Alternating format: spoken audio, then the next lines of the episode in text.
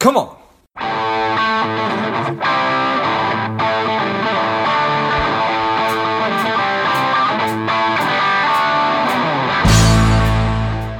Welcome to Money Savage, a savage approach to personal finance. This is George Grumbacher, and the time is right. Welcome to today's guest, strong and powerful Steve Burns. Steve, are you ready to do this? Let's do it. Excellent. Let's do this. Steve is a stock and options trader and spent the past, I think, almost twenty-five years studying the stock market with the intention of passing his knowledge on to others. He's written numerous books on the topic. He started trading in ninety-three, or started investing in ninety-three, trading in ninety-five, and founded New Trader U in two thousand eleven. Excited to have you on. Steve, tell us a little bit about your personal life, some more about your work, and why you do what you do. Yeah, I'm, I'm personally, I'm really passionate about learning and growing. I've read over a thousand nonfiction books to nice. really show uh, show how, how passionate I'm about self-education. And uh, my passions have always been personal personal success and uh, self-help, self-help addict. I've read so many uh, so many books about, you know, just growing as a person. That's really my personal passion. And, uh, you know, it worked out for me. I become financially independent and uh, enjoying the uh, the life of an entrepreneur and a trader uh, full time. Uh, and uh, it's it's been a great journey. I founded a New Trader U. What started as a hobby ended up as a platform for new traders to come and, and uh, shorten their learning curve if they are interested in uh, trading or the stock market. I think that's great. Um, I think so so often just personal passion and doing it well evolves into a way to, to help thousands and thousands of other people. So I appreciate that. Um, just for, if, I, if I'm being honest, I don't know exactly what, what it means to be a trader. Does that mean that you're spending the entire market doing things? I, I guess just take me through a day in the life. Well, and there's a vast variety of traders, just like, you know, even millionaires. Some are in real estate, some are in their own business, some are investors. I think it's the same way with traders. You can go all the way to the point where somebody has twelve screens set up and they're trying to scalp pennies and nickels off of stocks, and they're watching this huge amount of stocks and watch lists, and they spend nine, ten, eleven hours a day doing that. Then you have all the way up to a class of, you know, the buy and hold investor. Whether they know it or not, they are trading. Their system is buying buying into mutual funds and holding it no matter what over the long period of time, and they do nothing but but a buy and hold and just add in. So there's a huge, vast array of of the scale of different trading. You know, I personally trade the stock market specifically. I use options at times, but uh, I trade trend with, with trend trading and trend following, where you want to buy into a trend when there's a signal and you want to hold it for as long as you can.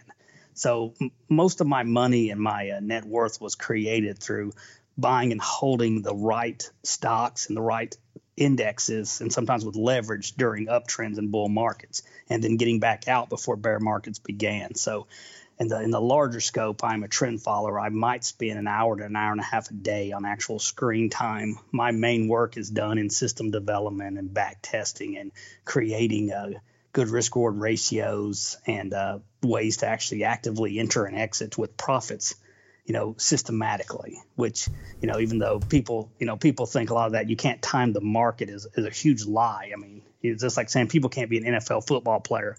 Yeah, there are a few thousand N F L football players, and yeah, there are there are tens of thousands of millionaire traders that do have systems that outperform the market. So uh, I know for a fact it is possible. You know, the problem gets when people have strong opinions or predictions. That's not what makes money. Good risk-reward ratios and trading the right side of trends is what really makes money. So that's what I really do.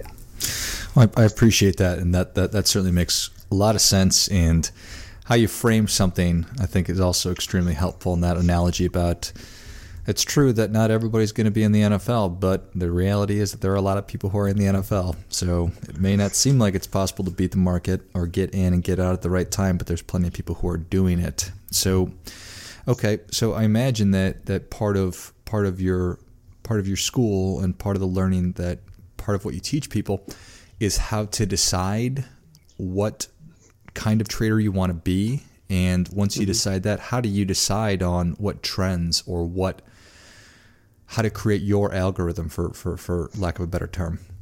Yeah, it's called back testing in the markets. You know, after a, somebody comes into the market and they have to decide what are their target for gains, what is their risk tolerance, you know, how much can they lose before they quit, and they have to first work out their their uh, the the risks they're willing to take and the rewards they're seeking. And once you do that, then you have to understand price action and price history and have historical price data. Then you you can actually go back and back test, you know, simple things. If you start with a, a large scale thing saying you want to trade the stock market, you know, what's been the best index over the long term? You might say the S and P five hundred. Then you say, well, you look at charts, you can put indicators on charts and go, well, when, when did the best trends happen? What happened at the end of bull markets? What happened at the beginning of bull markets? Uh, you could look something as simple as if the at the end of the month, if the two hundred day the price is under a two hundred day moving pre, pre, moving average of prices, you go to cash. And uh, you avoid, you know, the vast majority, eighty percent of bear markets. And then when when uh, the end of the month price closes over the two hundred day moving average, then you go back in after the end of a bear market, and you actually have quantified reasons to go in that historically have worked. That I mean, doesn't guarantee it's going to work in the future, but it, its probabilities are that it will. And it, and if something didn't work in the past, then you can you're pretty sure it's not going to work in the future. But if it did work in the past, just based based on the math of the price action, the odds are it will work in the future. So I, I read um, somewhere on, on your site that ninety percent of new traders don't survive the first year. So yes. Why is that? I think a lot of it comes down to the psychology. You know, they don't, and a lot of them quit. They don't even, like in most things with dieting or going to, even some people that go to college, some people that play sports in, in high school, you know, they don't, they quit before they even do it long enough to see if they would have been successful or not. And and the vast majority of them just hasn't haven't done the homework. I mean, if you go in and you you're too aggressive and you're trying to get rich quick and you're taking on too big of risk and you have done no chart studies, no back testing, you have no idea what you're doing. You're doing it purely based off of opinions and predictions and, and what your emotions are. Yeah, ninety percent will fail. But I think that's just like so many other things that just don't put the proper work in. Yeah, I, I one hundred percent agree with that. So that would seem like a the wrong approach to uh, to being a successful trader, but I can speak from personal experience in, in, in my twenties when when I, I, I suppose, kind of like you mentioned right at the top, I certainly wasn't buying and selling or doing anything consistently, but I certainly just on pure emotion would buy shares of, of, of a common stock, and I would usually buy it when it was too high and ended up losing money here or there. So I can certainly see if people don't approach it um, professionally or over or look at it from from the from a long-term time horizon that, that that they won't be successful. So um so if if somebody said, okay, I am interested in this, is it something that you can do part-time, or is this something you really need to to to invest in? No, absolutely. I think the you know that's another error people make. They try to do this for a living out of the gate, and you got to have you know just like saying, oh, I just want to I want to do a Subway shop full time as my main income. Mm-hmm. You have to have a certain amount of capital and systems in place to do that, and you know in the in the re- the returns are variable. You're not you can't consistently. The only person that consistently made money every month was Bernie Madoff, and we all found out that was fake. Sure. So I mean, it's variable income. I mean, to do that. A lot of people jump to full-time right out of the gate, and that's an error, I think.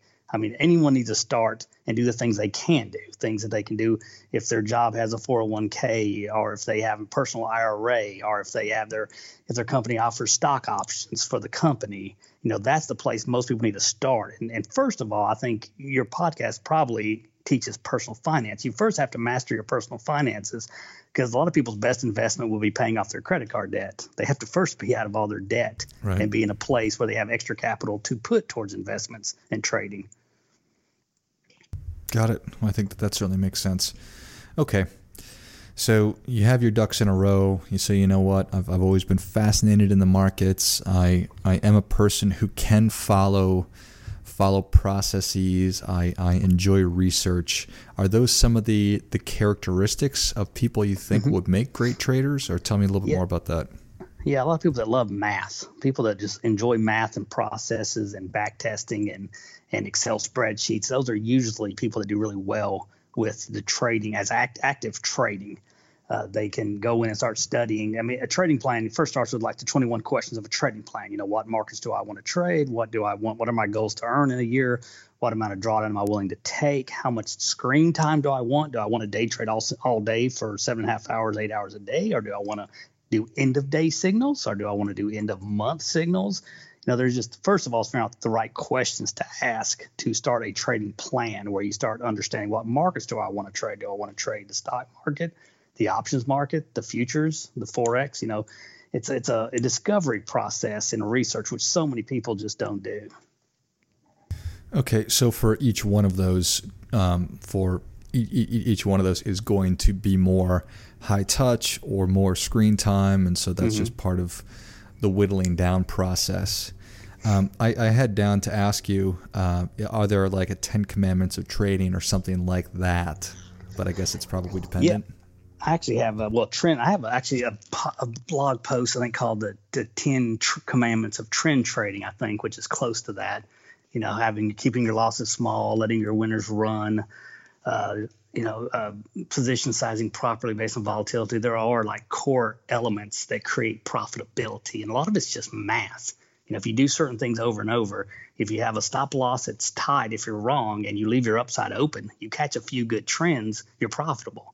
If you keep letting your losses run against you, hoping they come back, and you keep taking profits quickly when you have them, then the, the asymmetric math of that makes unprof- makes you unprofitable. You know, so few people focus on the math and the systems and uh, the back testing and the asymmetry of risk reward ratios, and so many go into the predictions and opinions and hope and thinking they can they know what's going to happen. That's where most people uh, are undo- the undoing of most people. What I've seen in all my studies of rich traders, it, it just comes down to math and processes. Got it. So if you were to design kind of an ideal candidate for this, how much how much upfront capital would you think somebody should be able to devote to doing this? And are there, for lack of a better term, bumpers on the high end or the low end on a daily basis that sort of a, here's how much you potentially could make, here's how much you could potentially lose, that, that, that you counsel people on?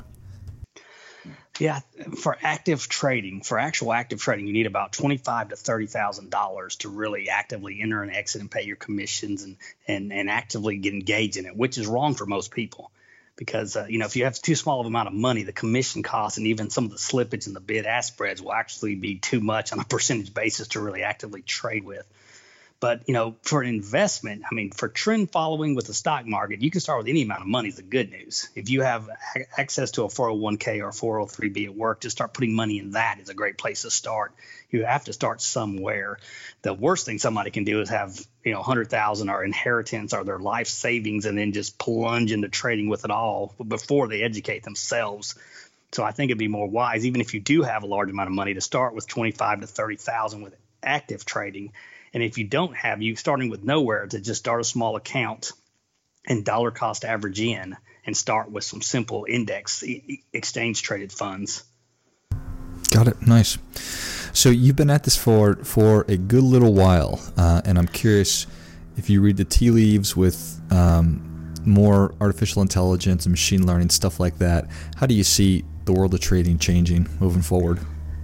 Yeah, really right now the, the thing is the high frequency trading where they're they're hooking up they're hooking up their servers and as close as they can get, and they're so we actually have a situation now where they're selling market orders to different large high frequency traders and they're front running people, and there's a lot of issue. I think that was in Michael Lewis's book, goes into depth about that. I think it was Flash Boys.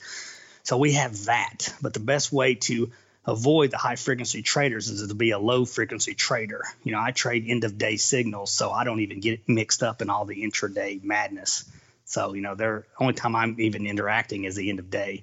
And I'm still, you know, from the nineteen eighties, so I still use Excel spreadsheets and uh, simple web-based software to back test. So, you know, I don't get into the high speed, high drama intraday action like that. Uh, but like you said, I do believe we do have artificial intelligence now trying to create algorithms. But interesting about the market is, you know, the market's always adapting, and there's always a person behind a uh, mechanical system or a, qu- or a quantitative uh, algorithm. There's always a person that has to design the program and the software that creates all that. So there's always a person behind it. Even in mechanical trading system, the discretion happens during the creation of the mechanical trading system.